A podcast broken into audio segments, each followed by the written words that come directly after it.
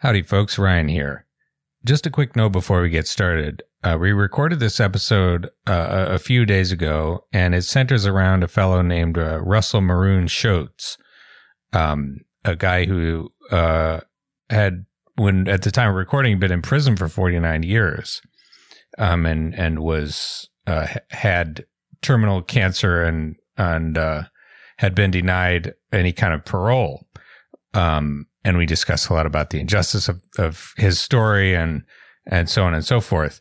Uh, to my quite considerable surprise, Shoatz was actually released uh, after we recorded this episode. Um, so a little tiny bit of mercy happened in the American criminal justice system. Um, probably didn't have much to do with us recording this and much more to do with uh, our guest Ashley Lucas's tireless activism uh, along with you know the efforts of his uh, family and himself um, as you'll hear Mr. Shoatz was a pretty a pretty remarkable uh, fellow um, so anyway uh, let's uh, not delay any longer and get started Welcome back to Left Anchor. I'm Alexi the Greek. And I'm Ryan Cooper. Um, we're welcoming new guests to the show today uh, Ashley Lucas, who is a theater professor and director of uh, Latino Latina studies at the University of Michigan, author of Prison Theater and uh, Global the Global Crisis of Incarceration, a book that is. Um, and we we want to have her on to talk about this article in the the Plough plow. Am I pronouncing that correctly? The plow. The not the plow. the end of rage, um, which is about an, an incarceration in uh, Pennsylvania in a, a, a particular story of of one uh, gentleman and his family. So, welcome to the show, Ashley. Thank you. I'm honored and delighted. My husband is your absolute biggest fan and raves about how brilliant you are and how easy to talk to. So I feel like I've just been incredibly honored to be invited to the Left Anchor podcast. So thank you. Oh, you're too kind. Um, We're so glad to have you, and we should mention that that Phil Phil Christman is a friend of the pod, a former guest on the pod, and hopefully we'll have him on again, um, so that uh, it could be a family affair. You know, we could we could keep this going. It'd be great. That sounds great. I know he'd love to come back. so yeah, to to to dip our to to start us off here, um, your article centers around uh, Russell Maroon show shows shows Shoatz. uh, Shoatz, uh, a, a, a gentleman from uh, Phil, from Philadelphia, if I'm not mistaken, if I remember correctly. Um, and so to to to kick us off, can you tell us like about this this fellow's early life? You know what what he uh his you know experience growing up in Philadelphia in like what was it 1940s 1950s um and what led him to you know kind of um uh, a life of crime I guess for lack of a better word Well, Russell Shoatz is a terribly interesting man. He grew up in Philadelphia. He came from a big family. There were, uh, I think, eight children or nine children in the Shoatz family. And uh, Russell was always embedded very much in his neighborhood, in his community in Philadelphia.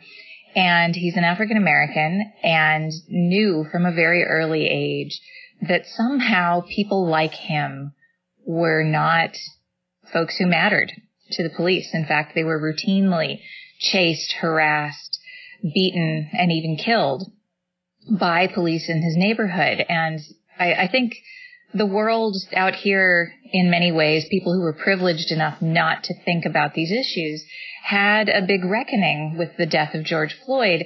But researching this story just drove home for me what I already knew, which is that we have been killing black people in the United States, that police specifically have been killing black people in the United States for many, many generations. It wasn't just Emmett Till. It wasn't just uh, the people whose names we know, the Ahmaud Arberys and the Breonna Taylors, and the lists go on and on and on, just this litany of pain. And Russell Shoatz, before he understood that that was a national or international phenomenon before he had a, a political consciousness of any kind. As a small child, he saw men in his neighborhood being grabbed out of cars by the police, being beaten in the streets. And he didn't know why that was a thing that had to happen. And he didn't know why it kept happening over and over and over again. And as a, a young teenager, you know, 13 years old, 14 years old, he started seeing the, the older guys, the people he called old heads in the neighborhood, some of whom were not at all old. They were just in their 20s on the street corner doing different things. He learned from them that he needed to get beaten up as a part of his initiation into the neighborhood and eventually into gang life in that neighborhood because that's what he should expect from the police. And the old heads thought that they were doing the younger boys a kind of favor by beating them up before the police got to them so that they would know what to expect when the police showed up. And that enduring pain, that sort of generational trauma that's actually being taught to these kids was really uh, formative for Russell Shoatz. And he, when he got to be in his younger, the, his young adulthood, he had a formative experience where he actually saw uh, a mother grieving over the body of another young man in the neighborhood who had just been killed by the police. This guy was apparently involved in uh, some kind of a minor car theft and he gets chased by a local police officer and eventually he abandons the car. He runs through the neighborhood. A police officer follows on foot. This young man runs into his own house and hides behind his mother in the kitchen. And the, the cop follows him into the house and is racing around the mother to try to get to him. Eventually the young man exits the house into the yard and around the time he does that, the police officer shoots him. And the mother picks up a kitchen knife and stabs the police officer to try to keep him from shooting her son again, but he does shoot the son again. And the young man died and the police officer lived. And when the ambulance came to the house to treat the police officer, they walk right by the body of the, the young man on the ground. And the mother stands in a pool of her son's blood and starts telling the people in the neighborhood what happened. And watching that unfold in his own neighborhood becomes a motivating force in the rest of Russell Shoatz's life. He didn't become a kind of petty criminal who was just wanting to rip people off. He wanted justice for his people. And so he came to believe, like a lot of other young folks in the late 60s and 1970s, that killing police indiscriminately was a justifiable response to the police killing black folks indiscriminately. And uh, that that logic was not unique to Russell Shoatz. There were many underground movements of young people of all races and ethnicities in the United States in this time period. There were incredible numbers of bombings all over the U.S. from people who were targeting government buildings and police forces. And uh, specifically the Black Liberation Army, which is a, a very fragmented group because it emerged in multiple places with the same name at different points in the 1970s uh, with unrelated cells of people who may or may not have known each other or even known that the other Black Liberation Army groups existed. They start popping up in places like Washington, D.C. and New York City and with Russell Shoatz in Philadelphia with the specific aim of killing police officers. And that political organizing is what lands Russell Shoatz in prison. And it's easy to understand uh, why Malcolm X would be such an inspiration for Russell and why these groups would, would I mean, re- turn to the tactics they take because their framing of it as a war uh, strikes me as quite a descriptive uh, descriptively accurate way to to uh, think about what they were encountering, which was not uh, you know law and order and, and procedures and, and ways to uh, you know c- contest and persuade and um, simply choose to be responsible and, and work your way into a, a just world, but a barrage of, of violence and oppression that uh, I think quite understandably would would form you to think that I, am not getting out of this alive, and none of us are unless we do something drastic. Um, so so I, I, think the the political education uh, that you document um, is something that's quite easy to be sympathetic to from the right perspective, don't you think? Because as much as uh, we lament the cycle of violence that uh, is kicked off, as as like Frantz Fanon would say, you know, decolonization uh, isn't what's violent. Colonization is violent, and so like any any getting out of that, that is is going to be reckoning with that violence, right? Yes, because people who have that colonial power, whatever that looks like, are not going to give it up without a fight. And that doesn't mean that I endorse the killing of police officers. I absolutely do not. I don't endorse the killing of anybody. I think killing is killing no matter who does it and that we need to stop doing this. No killing, people. folks. No Let's killing. not kill anyone. That's, But at the same time, I also deeply comprehend that these violent actions didn't come out of nowhere. I don't think their tactics were right, but watching people get murdered because of the color of their skin. And watching it happen in the name of the state is something that would drive people mad, not insane, but to rage, to drive people to a state of rage that is uh, comprehensible, though not justifiable. And it, you know, in researching this story and thinking about Russell Shoatz saying at some point about his his actions. He's now 78 years old, and I was able to email with him through a very primitive email system that that prisons allow, and uh, it was a difficult form of communication because it's very limited and also potentially censored. But I was able to ask him some questions about why he did some of the things that he freely admits to having done, which are really shocking and violent things. And he said that he knew that he was going to end up dead or in prison. And he was trying to change the world and he was motivated by rage and humiliation. And listening to him say that actually made me think about one of my students at the University of Michigan who is not a violent soul, has never harmed anyone to the best of my knowledge. And he would always joke with me about how people over the age of 25 were old because in his mind, everybody who was past 25 was a really old person. And he made this joke so often that I finally asked my student, why do you make this, that's not a really funny joke and it hurts some people's feelings and what is that about? Sure. And he says, well, you know, in all honesty, I grew up thinking that as a black man, I wouldn't live past 25. So if you made it past 25 in his neighborhood in Detroit, you had really lived. To be old, to be past the age of 25 is a kind of success story. And hmm. That that's not the exact framing that Russell Shoatz put on it, but listening to him talk about how he really believed that he was definitely going to be in a grave or in a prison made me realize that that's not uncommon for a lot of young men of color in particular.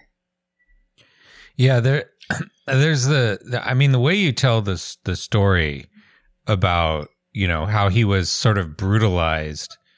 You know, it's it's a type of thing that you you know you you you read forward into what you know he ended up the crimes he ended up committing, the violence he enacted he he did to other people, which is terrible. But then you think to yourself, if you if you know if if you can't try to put yourself in his shoes and think that that might not be a thing that you might be capable of if you had seen the type of things that he had seen uh, with your own eyes and not be like, I could probably end up in the same place as him. You know, I think you're lying to yourself. You know, I think I, I, I, you know, you, you think about watching your, you, you know, neighborhood kids be just absolutely just, you know, massacred for petty crimes or no crimes and just beaten up constantly. You know, it brutalizes your, your sense of morality. You know, you, um, so can you explain to us what did he, what did he do to end up in prison eventually? Well, that is a point of, of much contention. And so I can tell you what I know and you can surmise what you like from that. There were, so for a time, Russell Shoatz had founded, along with several other people in Philadelphia an organization called the Black Unity Council. And they were meant to be originally a community organization. They, they wanted to have a school and a daycare, a, a freedom school specifically, much like the Black Panthers were doing in other parts of the country at the same time. This was around the time of the original founding of the Black Panthers in Oakland, California, but Philadelphia did not yet have a chapter of the Panthers. So the, the Black Unity Council starts getting the neighborhood organized.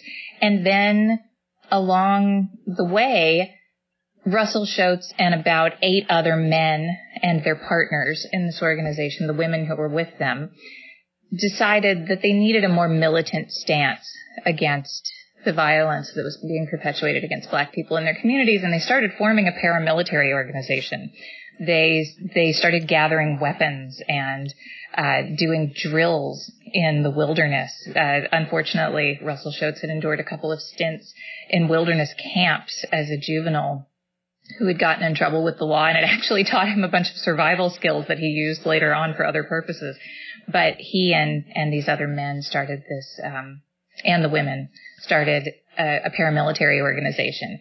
And so the Black Unity Council's plans for all of this kind of civic stuff that would have been public and with children and having an actual community place to hang out had to disappear because they really couldn't do their activities above ground once they had weapons. And uh, then the Black Panthers do found a chapter in Philadelphia, and the Black Unity Council kind of looks at them and goes, "Oh, you're not really going to be safe. You don't have." people with military know-how to protect you and you're clearly going to come under fire soon. So why don't we join you and become your security force? So then they become Black Panthers, but after a while, they have to go underground again because they've pushed themselves into even a more militaristic stance and they've gotten a hold of things like U.S. military grenades and things that they really shouldn't have. And so they couldn't be explicitly affiliated with the Panthers anymore and they become the Philadelphia cell of the Black Liberation Army, which again is not an offshoot of what Assata Shakur and other people were doing in New York or anybody anywhere else in the country. They were independent of all the other BLA groups, but the Black Liberation Army that forms in Pennsylvania was largely under the direction of Russell Shoatz. And on August 29th, 1970, two police officers were killed by a probably members of the Black Liberation Army in an area called Fairmount Park. So there was a, a kind of police substation in the park and uh, a patrolman named James Harrington was driving a police van with his partner in an area near the park that night, and several black men flagged down the van, acting as if they needed help. And when Patrolman Harrington stopped to help them, one of those men shot him in the face. The bullet entered his jaw and his mouth. It shattered his jaw and most of his teeth. It took all of the hearing in one of his ears and the bullet emerges from the back of his neck. His partner, who was African American, was unharmed. Patrolman Harrington, who was white, survived that. He lived, but he had, as you can imagine, severe physical and emotional trauma. About half an hour later, somebody else, most likely some of the same people, show another group of men show up at the actual police substation. And there was a sergeant named Frank Harrington who was, uh, I'm sorry, Frank Von Colln, who was on the telephone talking at the time and actually receiving the report that Patrolman Harrington had been shot nearby. And somebody was telling him to be careful. And he's just sitting there at his desk on the phone. And several rounds were fired into his chest and he died. So those two killings happen in connection with one another. That same weekend, about six other police officers were shot in events that probably were not all connected. Some of it may have also had some tenuous connection to the Black Panthers or not.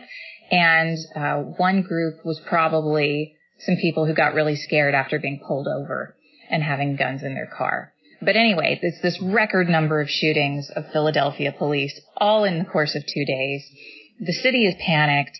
Um, Frank Rizzo, who was the police commissioner at the time, was notoriously racist and had actually run on an anti-black campaign uh, for mayor. A, a, few years later, he becomes the mayor, but uh, he was actively brutalizing black people in the city of Philadelphia.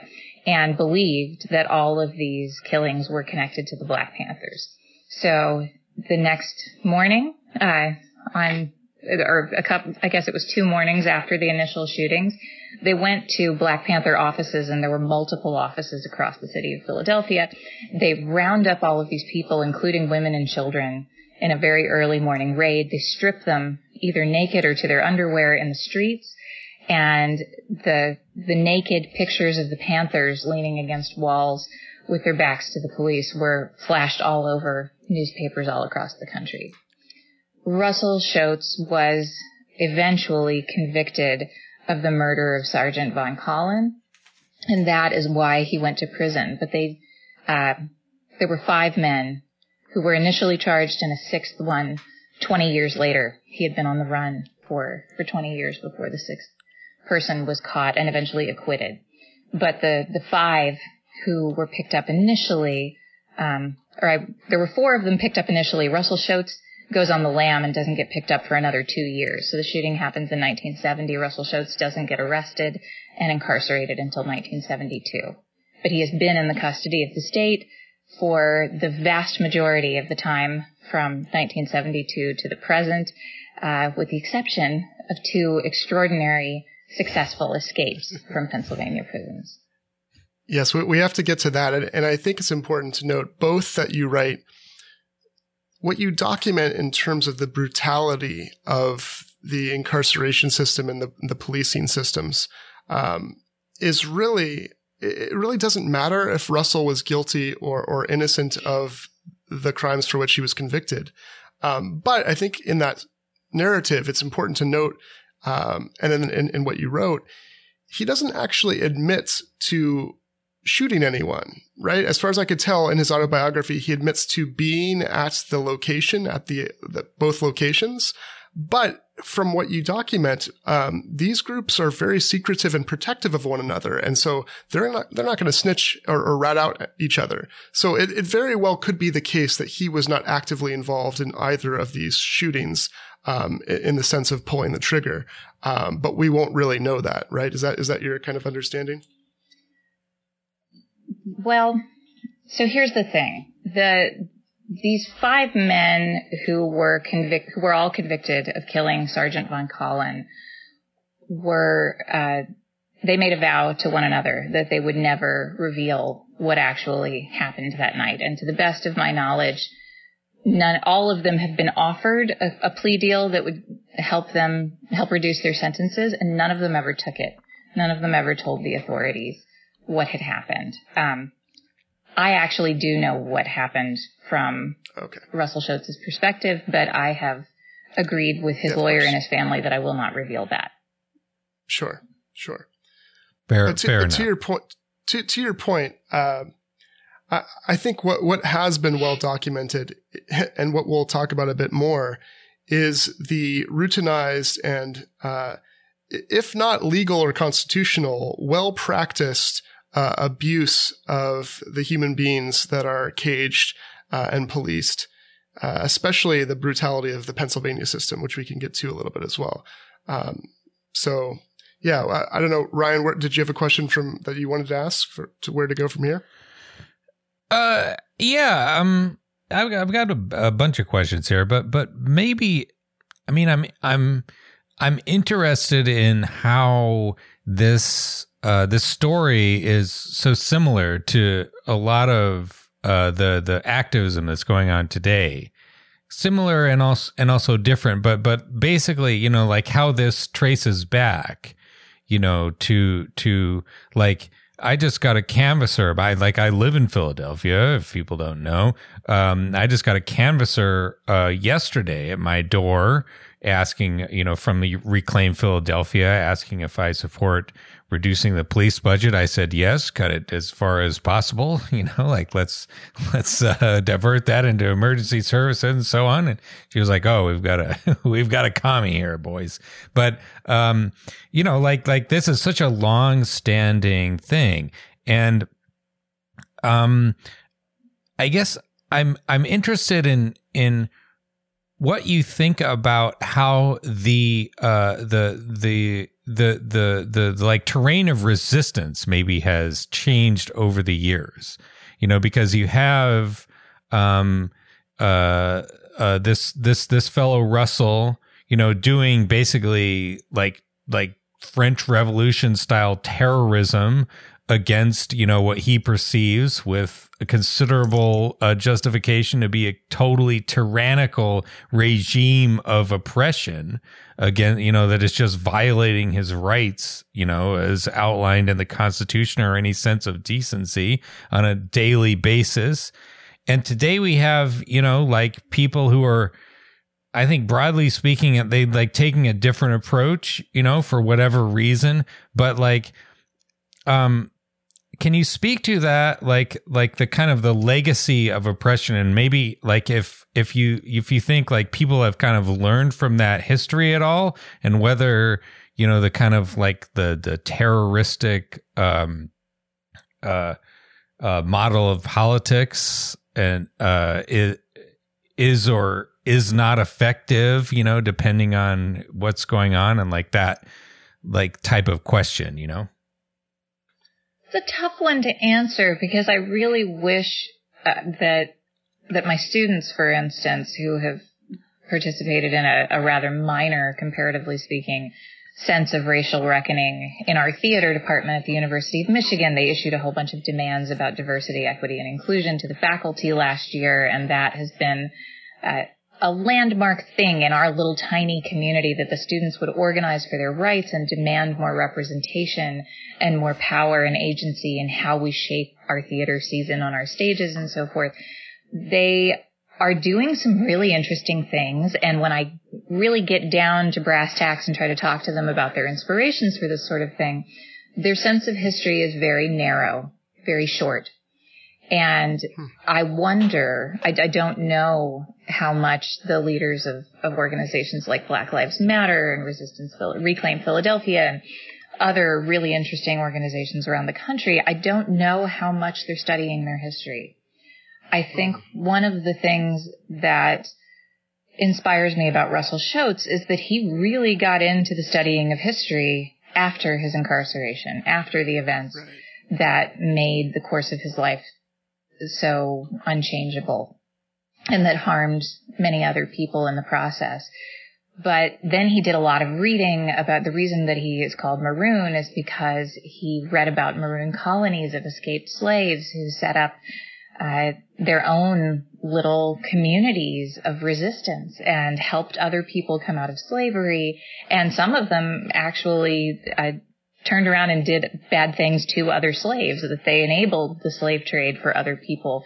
Um, so it, it's never, history is never uncomplicated and never uniform.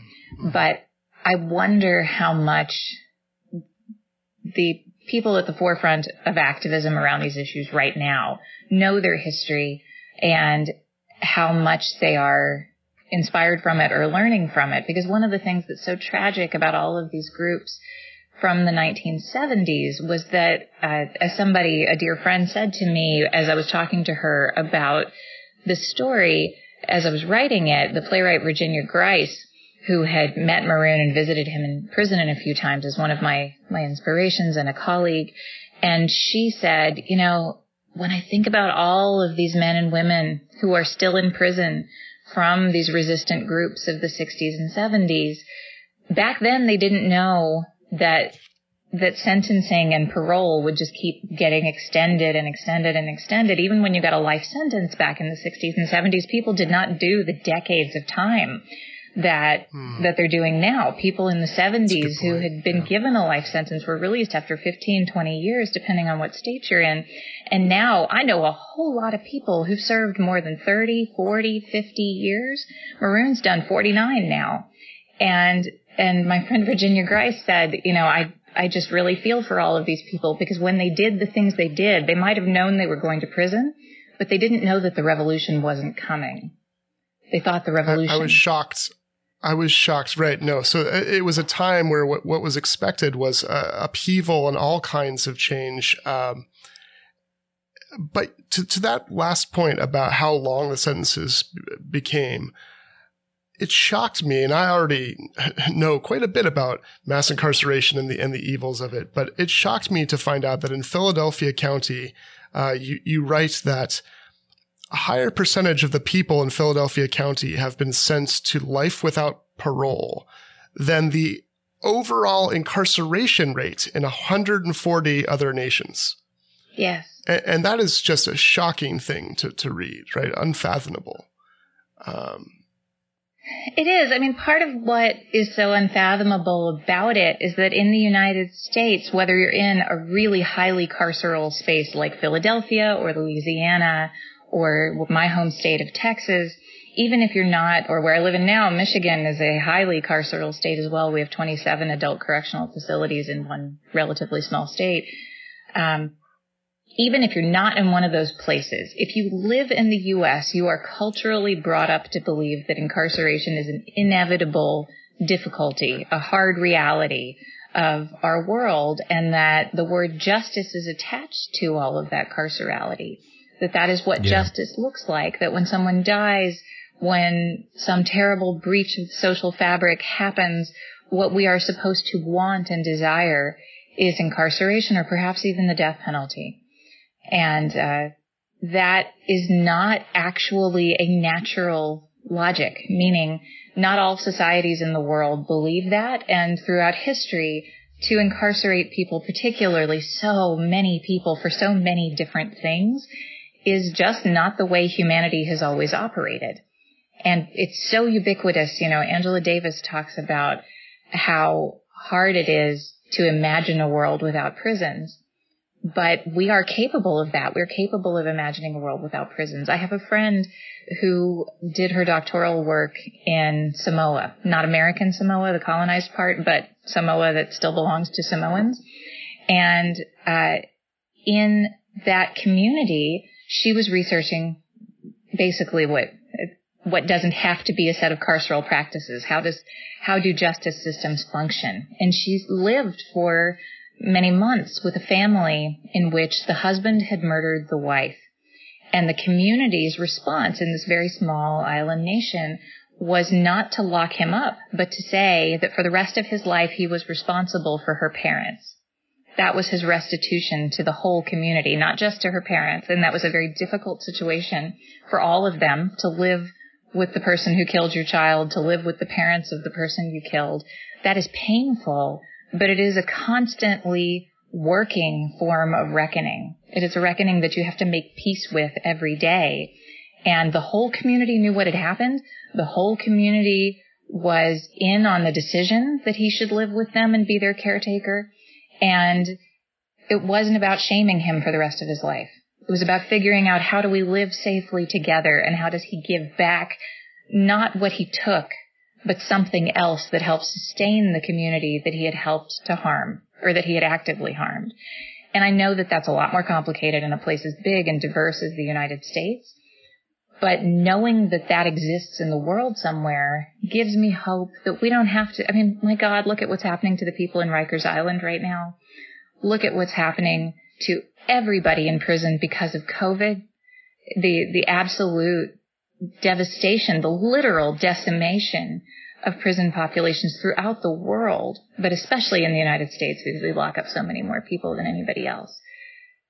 That ongoing tragedy needs to be more present in our minds and in our hearts. And something I should have said when I first began to speak that I always try to say when I begin speaking about these issues is how much I wish that Russell Shoatz was here with us tonight to have this conversation for himself he would have so many thoughtful and intelligent things to say that that I would never think of and that would mean something different coming from him than they would mean from anybody else. And we don't get the chance to talk to people in prison enough. And that is another huge human tragedy. Yeah, you can't even uh, you you you like you you were saying uh, email. Uh, you know, it's like you're using some twenty year old bullshit from a private a private contractor or something, you know, or you know, a lot of prisons nowadays, it's like you're charging the prisoner to to to use any sort of uh, video chat or or a phone. Um, I mean, even brutal. the email, the each email yeah. back and forth is the cost of a postage stamp.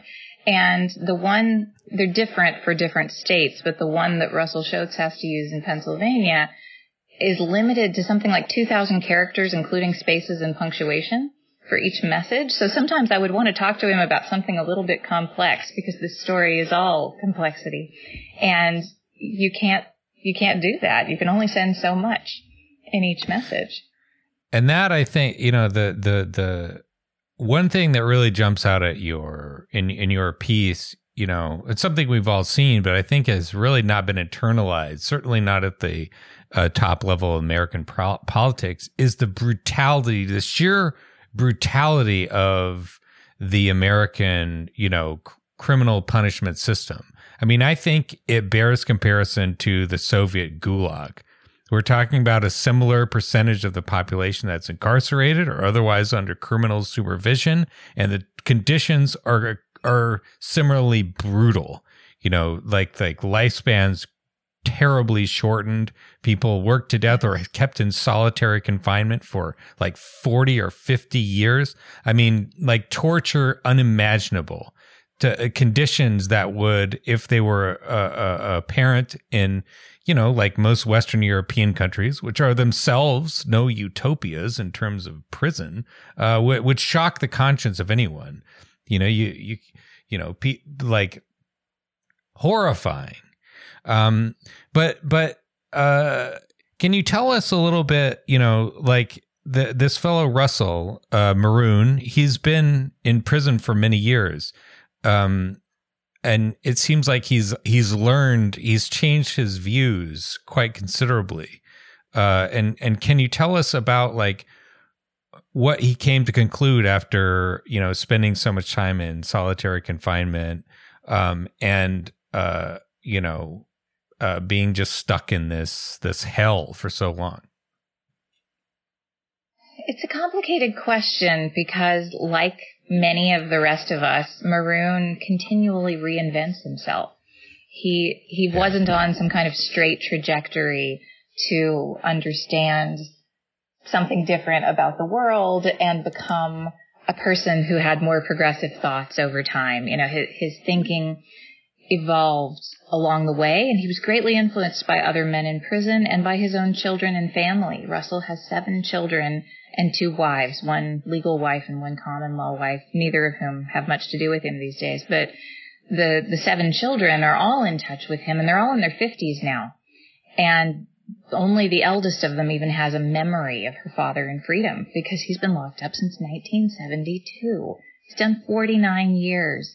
And these adult children of his have lived a whole life trying to figure out who the heck they are, who the heck he is, what it means that he landed in prison, what it means that the FBI harassed them throughout their adolescence and childhood and into adulthood, trying to find out things about him, uh, what their own encounters with the police, especially in Philadelphia, have meant uh, for those that have the Shoatz name, especially. He has a son who is also named Russell Shoatz.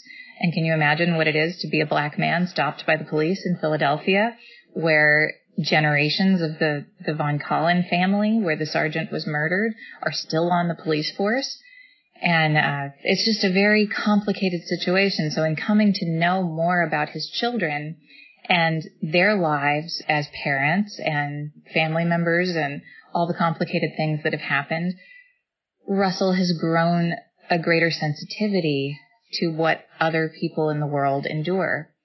And he's been forced to reckon with the fact that ultimately what he did, I think largely in service of other black people and of his own children in particular, didn't work.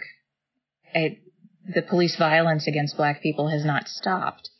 And so to have given up your life to make that happen, to have done terrible things, to make a world in which the police don't shoot your children, and for that not to come about is an incredibly painful reality. He also does have the comfort and knowledge that his actions have created positive change in the world. He's been an inspiration to a lot of people uh, of many generations underneath him who have studied revolutionary politics and thinking and who again may not like me approve of the tactics of killing people his own children do not endorse what he was involved in but they respect the fact that he wanted a better world so badly that he was willing to endure torture, incarceration, and the risk of death over and over and over again. So he became a person who um, he had been an abuser of women. He abused both of his wives and probably other women in his lifetime. And he now very staunchly supports women's rights and wants a better world for all of the women around him, including his daughters. Though he lives in a place where he hasn't had much access to women for a very, very long time, the, the single gender environment of the prison is a really strange thing that we do to people to, to cut folks off from the opposite sex is a, a very bizarre concept. Um, so the fact that he's grown to call himself a feminist is remarkable. he also, absolutely, uh, you know, he went from being a person who endorsed the shooting of police to being the proud father of a policeman. One of his sons worked for the right. Washington D.C. police, and, and, one of his daughters is a prison guard. Isn't she was. Right? I do not believe she is any she longer, but she was a prison guard. Yeah. And when I asked him how he felt about that, he he didn't exactly say one way or the other, but he told me that when she was working as a guard, she wrote to him and asked for literature about the Black Panthers to share with the men in the prison where, or I don't know if she was working in a men's or a women's prison, but she wanted to share Panther literature with the folks in the prison where she worked and he was proud to send it to her. So that's not exactly the same thing as saying I'm proud my child is a prison guard, but he found right. ways to work through it and not condemn her or see himself as being on the other side of a war from either one of those children who worked in law enforcement. And for somebody who had endorsed the killing of police, that's a huge transformation. Right. It reckons with the complexity of, of, human life and of the ways that we've set things up. I mean, part of the reason that, um, you know, I mean, even in war, you, you can't escape all kinds of, uh, um, terror that comes with it. But, but the, the idea that killing indiscriminate police officers might be a strategy that works, of course, ignores the, the, the moral devastation and the arbitrary nature of that. And as you, you kind of reflect in your piece, reflects the arbitrary nature and the conflation of all uh, harms done onto the black population that people like Frank Rizzo and the system generally uh, do. But um, you know, people need a job under capitalism, right? And so you have, that's why you had some black police officers. You have people like his children who need to work somewhere. And okay, maybe they, they ended up where they ended up because they were thinking they could change things from the inside, but maybe they just needed a job. And, and, and so we're, we're all in a way complicit in some of these terrible systems and structures in part because of what um, what we're forced to do for for ourselves and our families to survive, right? And and these are things that uh, don't admit of easy answers, but uh, it, it's really impressive to see how you can grow despite, I mean, how Russell could not just be thrown in prison in solitary confinement for, what was it, 22, 23 years in solitary confinement? 22 um, years consecutively, 30 years oh, total. Gee, 30 years total. Right. Yeah. And with, I read with 23 hours a day where the lights were turned on. Yes. To, to, I mean, j- just yeah. uh, torture. That's torture, is what that is. It is. It, it, it is. Um, I think it says something remarkable about the human spirit for anyone to be able to endure that and have anything to say that has any beauty or wisdom uh, or warmth or compassion in it. And, and so I, I think to your point earlier about looking for inspiration for how the world might be radically different and not be so terrible um, there's something even in these worst instances where the human spirit can be seen as capable of tremendous things. I think. I think there's a lot from Russell we can learn that could give us hope um, in what he endured and and what he uh, what he did politically too. Because you write about how he was political even in the hunger strikes and even trying to organize mm-hmm. prisoners. So maybe we could talk about that a little bit because it shows that no matter how things might seem, no matter if, if you're driven to the deepest despair, even in those most confined locations, there's good to be done and there's courageous things uh, that are political um, that we could learn from Russell about, right? Absolutely. I mean, when when Russell started going on hunger strikes, he was in a prolonged period of solitary confinement, which was not the 22 years. This was a prolonged period before they locked him in solitary for 22 years. And he had, I mean, think about it. Prison staff really tend to loathe people who have killed a cop. That's, that's pretty much the lowest rung of the ladder because they are seen as a threat to prison staff. And in fact, Russell did hurt a number of prison staff along the way. So it wasn't just his initial crime that had people paranoid, but because he had managed to escape from prison twice and that involved harming quite a few guards along the way, he was always presented as an incredible danger to the staff in prison. I get that. But just because you think someone is dangerous doesn't mean that you should torture them. In fact, that usually makes a person more angry and dangerous. And after, you know, having gotten through this period where he had harmed people and had spent a lot of time trying to escape from prison and being successful in doing so a couple of times, he switched tactics, which shows an incredible amount of maturity and inventiveness to be able to change tack when the things that that seem like the big revolutionary actions weren't working. So he's in prison because of one of the escapes and in this terrible, terrible place of solitary confinement. His food is being spit on. Uh, there was a, the imprint of a cat's paw in his food. At some point, the officers would put bugs in his food very conspicuously. They were making it so that he really couldn't eat except when he had legal visits or visits from his family and they could bring him food in those times. So he lost an incredible amount of weight. He was often delirious. And then he finally just said, okay, I'm I am going on hunger strike and there are other men in this facility who are going to go on hunger strike as well in solidarity. So it was, it was, initially just him and one other man who held out for something like 20 days before Russell gets transferred out of there to go back to court for one of the many things involved in his escapes. And while he's gone, the other men got inspired and picked up the torch of the hunger strike without him even knowing because you really don't know what's mm-hmm. happening in a prison once you've been taken out of it. And he gets returned to the prison after his court hearings, after he's been gone for a couple of months, and finds that these other men have been on hunger strike too, and he joins in again. And they're, they're striking not just because they oppose the system in some kind of obscure way, but because men were being taken out of their solitary cells and beaten. They were being searched every single day. And to be searched is not just a like, hey, we give you a little pat down, but they literally tear up your whole cell, what few possessions you have. They often destroy things like family photographs and personal letters and things that you have in your cell. And it's hugely traumatic for people who have so little to have the staff come and rifle through their things every single day. And it was just constant harassment. So they they didn't want anybody to die, as the the famous hunger strikers in Northern Ireland died in prison. Bobby Sands and some of the folks who followed him actually starved themselves to death. And they'd been doing their reading. They did not want to die. They wanted to live and they wanted to live better. And so they devised a system of taking shifts in the hunger strike. So they would go for a dozen days or more, 20 days without eating, while some of the men did eat, and the men who were eating were in charge of contacting people in the free world to tell them what the heck was going on in this prison. And so they rallied their families, they got a local radio program interested in broadcasting about them, and the families started protesting in the parking lot of the prison. The prison retaliated by saying any family members who we've spotted out there and identified are now off the visiting list. You can't visit your loved ones anymore. So then the families got more people and they all started uh, protesting in ski masks.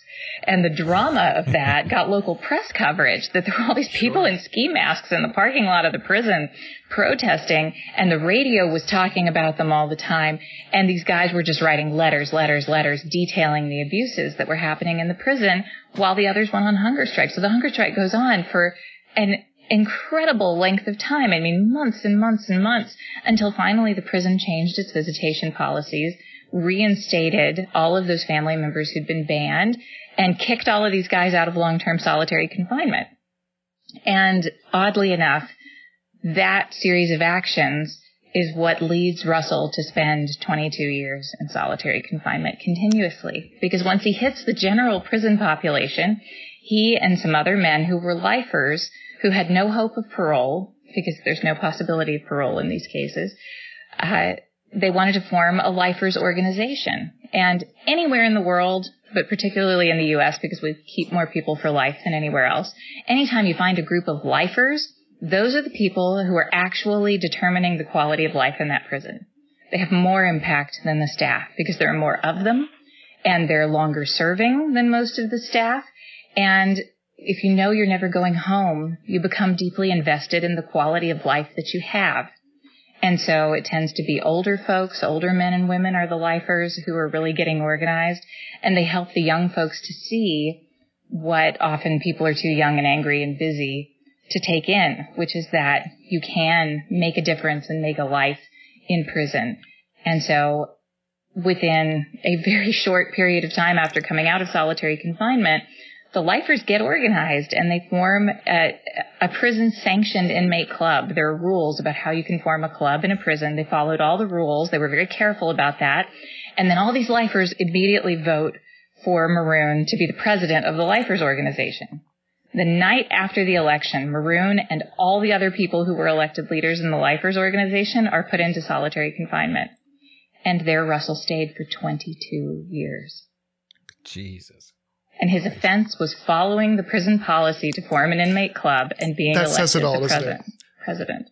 Yeah, that that says it all about what the system is really concerned about, right? Mm-hmm. Uh, rather than yeah. redressing harms. Yeah, yeah. The the the psychotic brutality of it. I I just finished uh, Mike Duncan's book about the uh, Marquis de Lafayette, um, and he, uh, uh, uh, you know, French Revolutionary guy. Um, he was kind of like in the middle of everything, and so like when things got really polarized, he pissed everybody off, uh, and so he got crosswise with the Jacobins in the 1790s, and he ended up trying to run across the border to go to you know like the uh, royalist countries, sort of captured by the Austrians and the Prussians, and they put him in jail, and and he's he's put in jail for uh, I think five years in semi solitary confinement for some of that, you know, and he's treated badly. He loses a lot of weight.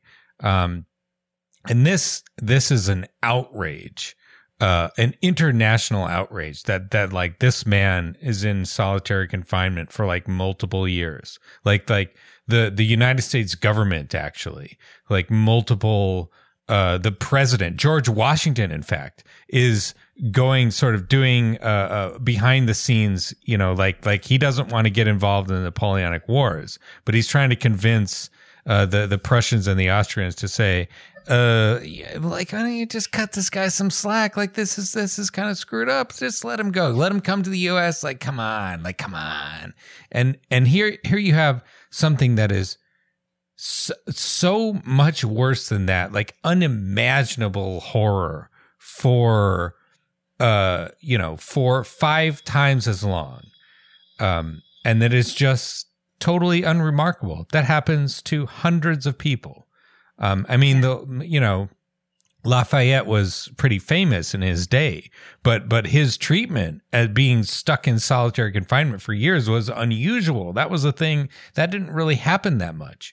You know, it's like I mean, you would get executed for lots of things, but to just like torture somebody for year after year after year after year, like that was just like that was inhumane. And I think it, you know, I mean, I guess I'm repeating myself a little bit, but it, it, speaks to the level of the bureaucratization. And maybe, maybe you could speak to this a little bit, Ashley. Like, the the the way that the the inhumanity of the system, the the the the the punishment and the and the and the merciless cruelty of it has been bureaucratized. You know, like I live in West mm-hmm. Philadelphia in a black neighborhood. You don't really see like the police coming and like beating people with sticks and like shooting them, you know, uh uh like on a daily basis. That kind of thing sort of I feel like that's that. I mean, it doesn't not happen, you know. Like, like there's definitely police shootings. There was one uh, uh, uh, last year, a couple of blocks from my house, but I feel like the the way, like the brutality has been very much more routinized Um, that that it's like people get caught up in the sort of gears of this system, and whereas like before it was much more blatant, you know, just like sort of these like rampaging sort of ferally racist police just running and like beating people up randomly whenever they felt like it now it's kind of uh uh it's it's like whenever you sort of put a toe wrong, you know, you're you're you are sucked into this system and you're never getting out. You know, you're going to be processed and you're going to get some kind of prison system eh, like a uh, sentence and you're and like that's going to be sort of the end of your, you know, meaning like participation in society.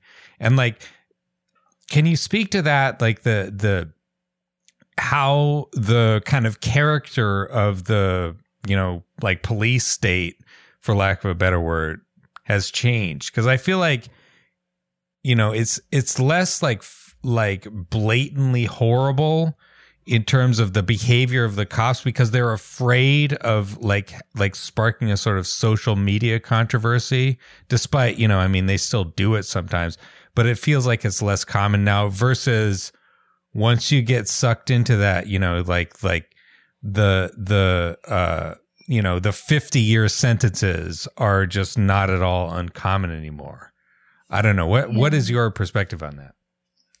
Well you know i i don't really think it's a one or the other kind of situation right? I wish that we could say that we had let go of one form of brutality as we engage in this other one. But the truth is we're still shooting people left and right. It's just that we have video footage True, of it now. Yeah. Yep.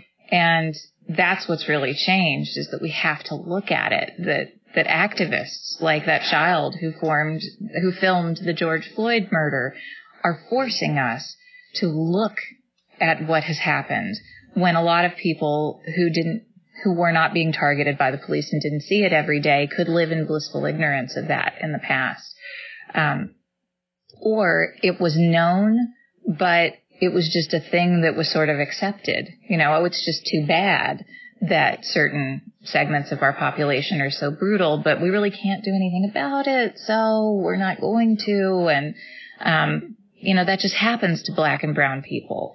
That, that attitude, um, enabled the bureaucratic devastation that you're talking about. I think what a lot of people don't realize is how much we go after children and determine bureaucratically that, that these people are going to live in prison for most of the rest of their lives while folks are still children. I know a child in Michigan who was sentenced to life without parole at the age of 12. Life without parole at the age of 12. And I mean, do you even say to that? I, I don't know. I don't know. I mean, he was, he was too young to be put in the adult system at the time that he was sentenced in an adult court. And because in the intervening years, the U.S. Supreme Court said in Miller v. Alabama that you can't give a mandatory life without parole sentence to children anymore, uh, there was a legal um, opportunity that it's not a loophole, it was just an opportunity that enabled that kid to go free at the age of 18. But still, he spent the age of 12 to the age of 18 in prisons because we decided that that was a fit sentence for a child. And the truth is that if you end up in a juvenile facility at any point in your childhood in the United States, you have a likelihood, a probability of serving an average of three adult prison sentences. Just because you set foot in a youth facility at some point in your childhood. And that, that is not a logical conclusion to draw that is not a thing that should be happening to people. But if we decide that you're a bad kid, bad enough for police involvement, when you're that young, when everybody knows that your brain is not formed and people do stupid things all the time, and rich and privileged and white kids do just as many bad things as folks who come from other places, but those can be swept under the rug a lot of times. Things like drunk driving yeah. and the kinds of pranks that kids play that can be dangerous when they don't really realize that they're dangerous. If you're wealthy enough and you have the right resources, that can be swept under the rug and dealt with extrajudicially. And if you are a kid sometimes doing far less or with far more necessity, like being a drug runner for older people at the age of 13 because your family needs to eat, which happens to a fair number of folks, then you weren't inherently criminal. You weren't even necessarily making really bad decisions. Is it a bad decision to go to the one place where you know how to find money where somebody will employ you as a 13 year old when there's no food in your house? I can't tell you how many kids I've met who have a story that sounds something like that. And that is, it is the failure of social services, the failure of us to take care of issues like poverty, hunger, lack of health care, uh, addiction of all different kinds that have produced our ability to make what you're calling the bureaucratic system, where if some, if you get tripped up somewhere along the way, we can hide you away and we can say that you have broken with our social contract. And fundamentally, we can say that you're not really human anymore. And that's what makes your torture and your ongoing seclusion from the rest of the world not only possible, but something that we don't have to think too much about. If we really, really treated everybody in prison as if they were full human beings, the same way that we would treat members of our own family, then prisons wouldn't exist because we could not right. conscience what we do to people. And, and they don't have to. I mean, look at the very ingenuity of those imprisoned in the way that they did the hunger strike and the way, and, and even the sense of community that the lifers, okay, we're going to be here for decades and decades. We, we better, uh, make sure the quality of life. I mean, those are, are the exact things, ingenuity, commitment, relationships, community that if allowed to occur in the real world outside of prisons, would lead to, to human flourishing in communities. And, and those are the very things that are prevented and people are punished for not being able to have them. Uh, and, and, instead they are forced to create them in, in these cages. But, um, I, I, you know, I,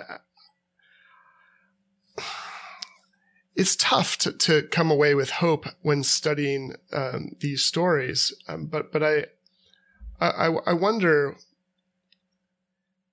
where do you find yourself when thinking about Russell and, um, you know, the complexity of his story and the, uh, the things that have to be mourned and grieved as well as what inspires others, uh, in it.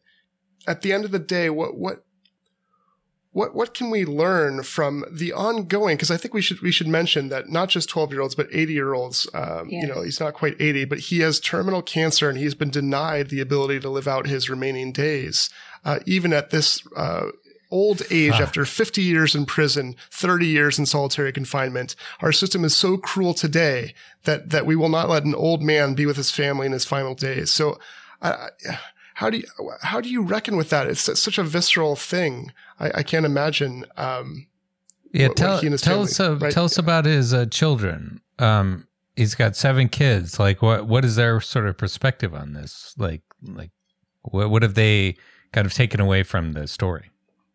They're fighting for him to get out, for one, right? Yeah, they want their father home. I mean, they they too are devastated. They are overwhelmed. Um, Teresa, the eldest of his children, gave me an incredible interview for this article. And um, when I called her up, nobody in her family had told her that I was going to call. And I, I thought that they had. And so it was kind of this cold call. And I said, Hey, you know, I've been emailing with your father. I'm writing this story I'm connected to these people who know your family. And I really want to do my small part, if I can do anything in helping to, to make more people aware of your father and hopefully sway some public sentiment towards bringing him home. Um, would you talk to me? And, and several other members of the family I said the same thing to, and they just said, I, you know, I need to think about it, and they never got back to me. They were too overwhelmed and too much pain to talk about it. Teresa spoke to me for over two hours in a kind of flood where I hardly, I don't think I really did ask a question. I just said, you know, do you feel comfortable doing this? This is why I'm writing this story. And she thought about it for a minute and then she said, okay. And then she just started talking and she told me her early memories of her father. She told about the incredible stress and toll that it took on her, the health problems that it caused her to live with the constant stress, with the FBI raiding their house, with uh, children at school showing up with news articles about her father when she was in middle school, and um, teachers being cruel to her after one of her father's escapes, just on and on things that that a person who committed no crime, who didn't even really understand what her father had done, suffered profoundly across decades because our system is so inhuman and so cruel. And she believes very much that her father will come home one day, despite the fact that he's serving two life sentences plus 25 years. She desperately needs him to come home and has fought for him throughout her adult life. She also took in over 20 foster children, uh, many of whom had incarcerated parents. She ran after school programs for people with incarcerated parents. She's an extraordinary woman. And she told me such, um, she was so generous in the way that she told her story to me, a perfect stranger who she never saw and only talked to on the phone. And at the end of it, she said, you know, I think this is the last interview I'm ever going to do. I'm in my 50s and I've been telling this story for my whole life. This is my whole life. I never set out to become a prison activist, but people come to me to fight for political prisoners. People come to me to fight for black folks in prison. People come to me to talk about the families. And I have shown up again and again and done what I could. But now I want some other kind of life. I want my father home and I want a different life. And I am both deeply inspired by every member of this family, Maroon and the, the other folks who talk to me, his wife, his children. Um, I am given hope that human beings could survive all that they have survived and still be such beautiful people with such interesting stories to tell and such big personalities and so much life and fire and next generations coming up behind them who they have raised successfully in a dangerous world. But I am also devastated for all of them. I, I, my own father served 20 years in prison in Texas, and I was blessed enough to have five years in freedom with him before he passed away. And I so want that for the Shoatses. I so want them to have some window of time, as much time as possible, as much time as they can have. Yeah. Who could who could who could make that happen? Would it be the governor of Pennsylvania? The governor of Pennsylvania absolutely could make that happen. The judge who oversees his case, who recently denied him medical release, could make that happen. You can always reapply for medical release because your medical status is something that shifts over time. It's never a fixed point. So I believe his lawyers, his lawyers have told me that they will seek his medical release again and that, you know, maybe the story that I wrote could help to sway something in that. He was, his, he sought medical release before my story was published. Um, his health will only get worse. And yeah. uh, the judge had the gall to say at that hearing that though she thought everybody deserved the chance to go home and die with dignity with their families, she still thought he was a danger to society. The man is 78 years old. He has no intestines. They were removed because of his colorectal cancer, which is stage four and aggressive. He survived COVID in prison in a wheelchair with no intestines and stage four cancer. And they will not let this man come home. I don't care what he did. Nobody yeah. should be in prison in that condition and nobody is a danger, not a, a public safety threat in that condition. Yeah, again, no, the, just the judge. The judge is the public safety threat. I mean, yeah. obviously. Yeah, I mean, the president of the United cruelty. States is capable of pardoning him too, but that's not going to happen either. Oh, really? Is it? Uh, I thought I thought the president uh, didn't didn't control like state level crimes. You... I think he, I, maybe I'm wrong on that point, but I think he could if he wanted to. I don't know if anybody's ever I mean, tried. probably it. twist some arms at least. But the the the governor the, the, definitely has the right to, and uh, and the judge. And that you know, I mean, that's to me t- like like the the question, like the the sickness of the system and the cruelty of it. You know, like oh, we have this a fucking 78 year old man with terminal cancer with no intestines and we're, we're not going to let him out because he's going to knock over a 7-eleven or something? Like fuck off. That's bullshit. You're just cr- vindictive cruelty. Or worse you fear you know political backlash from somebody trying to lie about what this guy's going to do. Nobody commits crimes if they have terminal cancer. Like what is wrong with you? And you know We'll uh, well, we'll we'll we'll promote your piece, and hopefully we can be part of uh, many others that put yeah, some we, pressure. We will harass the governor of Pennsylvania online, you know, because it's you. like the best we can do, you know, to just be like, give this guy a fucking a few months at least, you know, with his and and, and experience a little bit of freedom and ex, uh, uh, to compensate for for the decades of torture and imprisonment that he experienced. Um, you know, he has paid for whatever crimes he may have done 100,000 times and more. Um, and that, you know, it's, it's, well, and, and, you know, even beyond that, that there's no moral accounting that could cancel out the violence or death or torture done by anyone in, in, these stories. But yeah. we can always choose to love in the new moment yeah. and make new choices. Mercy. To be, yeah. to be more compassionate, to be more, uh, of what we should be and build a world where, uh, at every opportunity we, um, we, we, we confess our sins and we, we grieve and mourn the harms and we, we, we devote ourselves to each other uh, to have a yeah. more loving and just world, right? Leaving this guy locked up is not going to bring back any of the police officers who were killed back in 1970 or whenever it was. Yeah. But what we can do right now is to let him out, to live out his last days, you know, to to to have contact with his children who still exist and who want to see him and that seems to be, you know, like the absolute bare minimum of a decent and civilized society. And, you know, so hopefully the governor listens to our podcast. But and let me ask my last question, Ashley, because you know so much about this, obviously, personally, professionally, through uh, the many relationships and, and um, experiences you've had.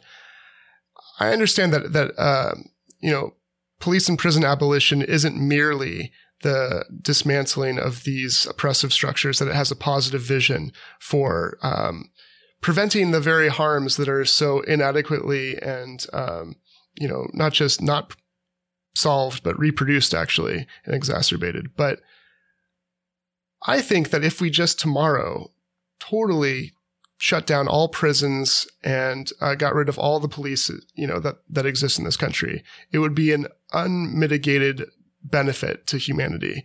And, um, and so I just wonder what you think in terms of it's a long process to try to reverse all these many decades and hundreds of years of, uh, you know, racist harm and violence, um, that are institutionalized. But, uh, do you have any doubt in your mind that, that tomorrow, if we just stopped these, as as Ryan put it, um, kind of gears of of institutionalized violence that um, there would be a lot more love and freedom um, the next day.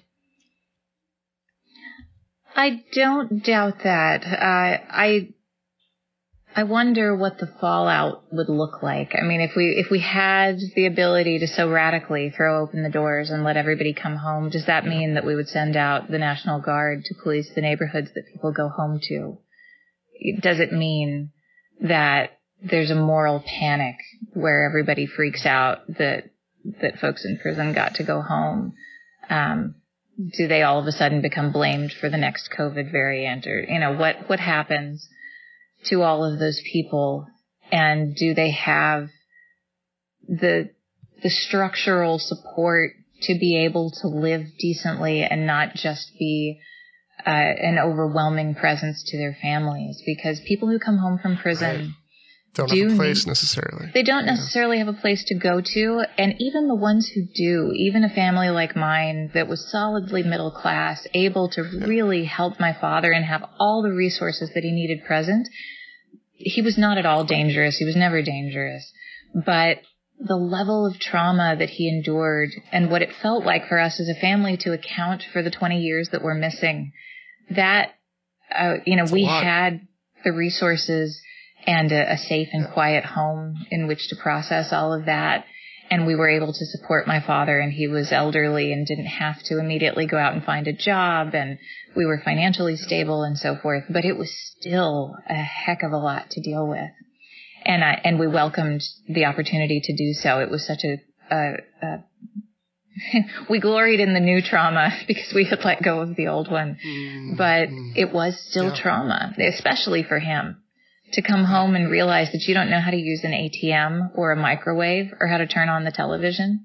To be an adult who doesn't know how to do those things and where the rest of the world moves very fast is a very humiliation, right?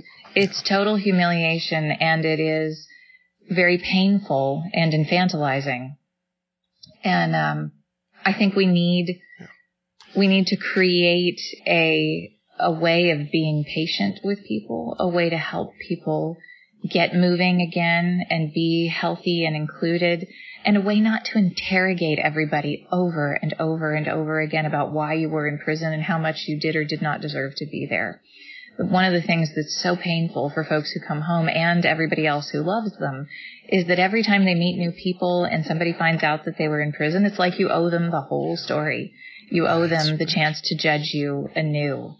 And if we actually thought our system worked, which I don't think anybody actually believes that, even if they claim that they do, we wouldn't need to interrogate people when we come home because we would say, your debt is paid. You have a fresh start. Please begin again. It like if you lost a job and you decide to enter a new field, people don't go, well, why didn't it work out when you were a dentist? You know, it's not a thing that you're going to have to be questioned about for the rest of your life. And it's not the most important defining story about who you are.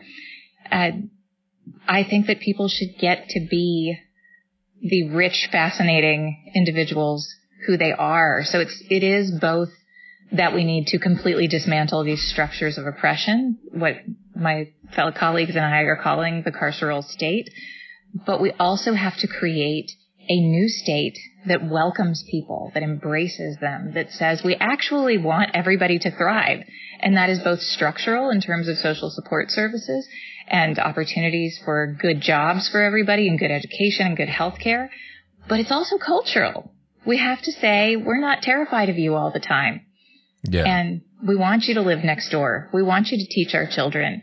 We want you to be part of our churches and mosques and communities. We want you, period. We want you in our communities. Yeah. Boy, and especially, you know, if you're f- over 50, you're not committing any more crimes, you know, but, but, but, but like uh, outside of a tiny, tiny, tiny minority, you know, and that's, I think, representative yeah. of how Americans need to be more realistic about you know like people misbehave. This is a thing that all societies have have dealt with throughout all time. And you're not going to uh you know eradicate it by being incredibly cruel to the people that you maybe happen to catch. Uh uh because in Phil- in Philadelphia the murder clearance rate is about 40% you know it's just, you have a better than even chance of getting away with it if you kill somebody um and, and how just, many of the know, people that we've caught were caught for the thing they actually did, or you know, those cases yeah, were many, solved right. above board yeah, correctly, got the right yeah, person. Yeah, if we if we take the police's word for it, but even that, less than mm-hmm. half, pathetic. And so, yeah, I th- I think it's uh uh it it's indicative of you know we need a, a change of attitude in how we approach like the fallibility of human beings and and how people can actually be real rehabilitated and um, reintroduced as uh, members of society especially especially i think you know like like the the the the, the worst cruelty i in in uh in the system that I mean, maybe it just hits me particularly bad, but is is people who are dying, people who are who are sick, um, and they just want a little a little taste, a little taste of freedom before they finally croak, and they've been in there for for uh, years, like your your friend Maroon, and this is uh, uh, uh, tens of thousands of of people, mostly men, but and probably a few women, you know, like the number of people who are imp- incarcerated in the United States, uh, the aging is becoming a, a very yes. real problem. You know, like like there there are tons and tons of these these uh, like like like geriatric prisoners basically who who are basically debilitated and require constant care. Yes. And I think it is just cruel beyond almost description to leave these people in in uh in cages away from any kind of uh, contact with the people that they may know uh, outside to you know to people who could not possibly even physically commit a crime You know, to just be like, listen, you know, what whatever your problem is, whatever you did, you paid for it. You're gonna die. Like, get out of here, and you know, but that's where we're at. You know, we are we are at trying to like like cut down the brutality of our system by 1%, 2%, 5%. And I think, you know, we did an episode on the Krasner, uh, the district attorney in Philadelphia, who has cut the, uh, in, in being the district attorney for, for like a couple of years now, has cut the number of, uh, years, uh, sentence served, in yeah. Philadelphia by 20,000. 20,000 years of, of people being stuck in a cage down. And that's, I don't think, particularly Im- impressive. Um, but it is pretty good, you know, like, It's a start. Yeah, it's a It's start. a start. It's That's a the thing. start. That's I mean, because if you know, if we don't use that adage that the journey of a thousand miles begins with one step, we'll never get anywhere in, in helping actual people in the lives they're living right now. And and we have to we have to you know just the way that you said, every minute of freedom matters. Uh, so every every fight that we can fight makes a difference. So we should all not be too despairing because that can lead to cynicism, apathy, and a lack of, of fight. And we need to keep the fight going for these people. We do, and we also have to believe that this is not inevitable. Right. This Yeah. does It's not not have to It's a happen. choice. And part of part of that is taking each one of these steps, no matter how small, whatever we can take to say, I know that change is not only possible, but it's coming. We cannot just keep barreling into the, the worst consequences of late capitalism forever. We must at some point say we can't just make money off of the backs of incarcerated people. We can't just say that there are whole generations and families of people who we're going to shut off from the rest of the world. And we can't keep killing people. I mean, Maroon missed the death penalty by a hair's breadth because he got sentenced in a moment when politically his judge knew that the U.S. Supreme Court was very likely to suspend the death penalty for the entire United States for a period of years, which it did in the 70s before bringing it back. And the only reason he doesn't get the death penalty is because a lot of those people who got the death penalty, uh, who had a death sentence at the time that the U.S. Supreme Court suspended it ended up finding a way to get parole later. And they wanted to make sure that he was going to burn in hell. They did not want him to ever see freedom at the time that he was sentenced.